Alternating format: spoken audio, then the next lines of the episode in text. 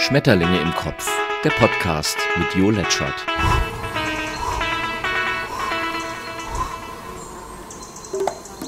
Moin Moin zu einer neuen Folge von Schmetterlinge im Kopf, wieder kurz und schmerzvoll mit Jo Letschert in Ermangelung von Abseits Fußball Podcast Steffen, meiner großen Liebe. Aber der probt für ein Hamlet, nee, für ein Shakespeare, na für was auch immer, auf jeden Fall Shakespeare und darüber gibt es natürlich auch noch zu berichten.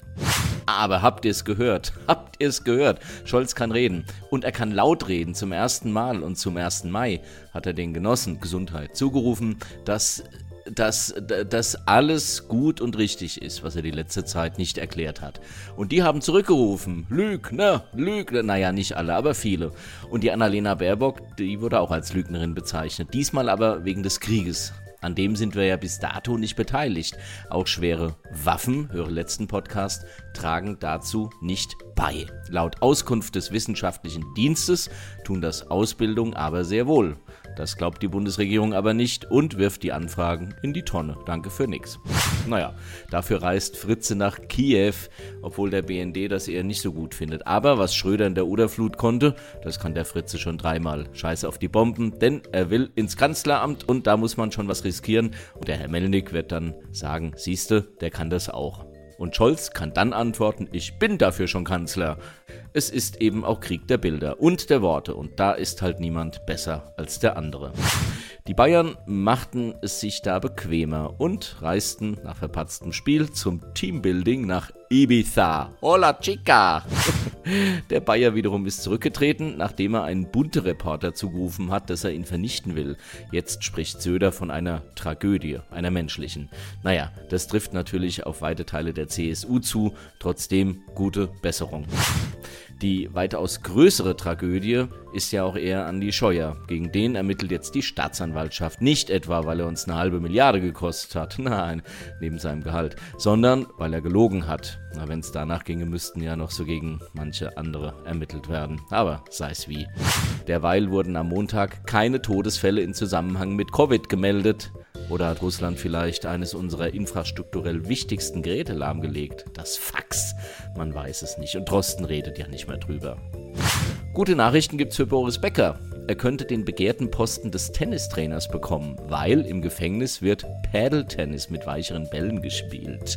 Eine beliebte Sportart hinter Gittern. Ach, ist das nicht eine wirklich tolle Nachricht? Ansonsten geht's im Knast nämlich richtig heftig zu. Naja, wäre ja auch noch schöner, wenn man dort gut behandelt würde. Die schlechte Nachricht folgt auf dem Fuß. Er muss jetzt seine Zelle selber sauber machen und all das. Aber wenigstens zeigt der Olli, der Pocher, keine Häme, obwohl der ja auch schon mal fast im Knast war, wegen Corona-Regeln missachten. Naja, abgeführt wurde er zumindest.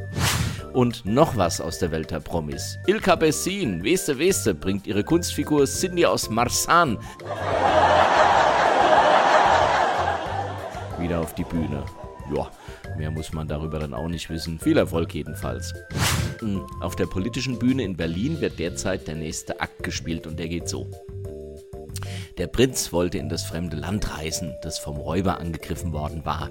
Der Polizist, der über das fremde Land wacht, hat aber gesagt, dass er den Prinzen nicht sehen will, weil der den Räuber mal gut fand. Da war nicht nur der Prinz beleidigt, sondern auch der Kasper. Und deshalb ist der Kasper auch nicht in das fremde Land gereist, hilft dem Polizisten aber trotzdem. Dem Krokodil, das ist der Helfer vom Polizisten hier in Deutschland, ätzt jetzt gegen den Kasper und sagt, dass der eine Leberwurst sei, eine Beleidigte. Das stört den Kasper nicht, der bleibt jetzt erst recht daheim oder schickt die Gretel hin. Und wenn zwei sich streiten, dann fährt der Dritte, wie vorhin gehört, einfach in das fremde Land. Ist ja auch Wahlkampf. Aber der Dritte, also der Seppel, der sagt, dass er ja nur fährt, weil man ihn unbedingt sehen will. Und so trifft der sogar den Polizisten. Na, ob das so klug war von dem, weil der Seppel ja eigentlich gar nichts entscheiden darf. Aber da ist der Kasper eben auch selber schuld. Aber am Ende wird ja immer alles gut. Und jetzt hat der Polizist den Prinzen angerufen und hat ihm über eine halbe Stunde lang erklärt, dass er gerne kommen darf. Mal gucken, ob der Kasper jetzt auch hingeht. Ich bleib dran. Und im Krieg schreibt man Briefe. Die einen wollen, dass der Kasper, also der Olaf, keine Waffen schickt, weil sie glauben, dass man mit dem Räuber, also dem Putin, doch noch reden kann. Und die anderen wollen, dass der Ole Waffen schickt, weil sie glauben, dass man mit dem Putin nicht reden kann.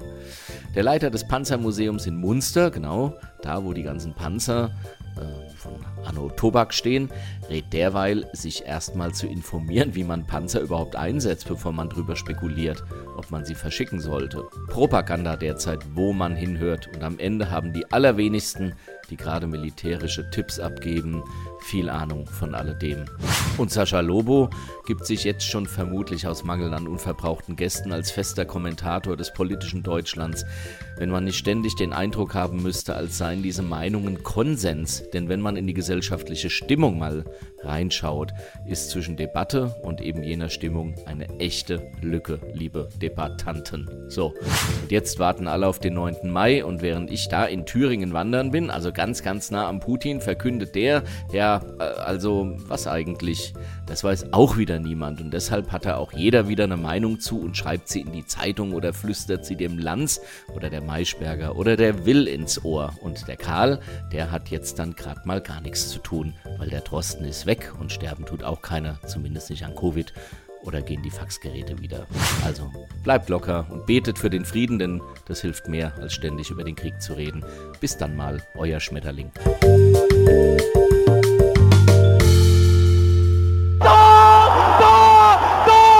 Schmetterlinge im Kopf, der Podcast mit Jo Letschert. Geschafft. Hat's gefallen?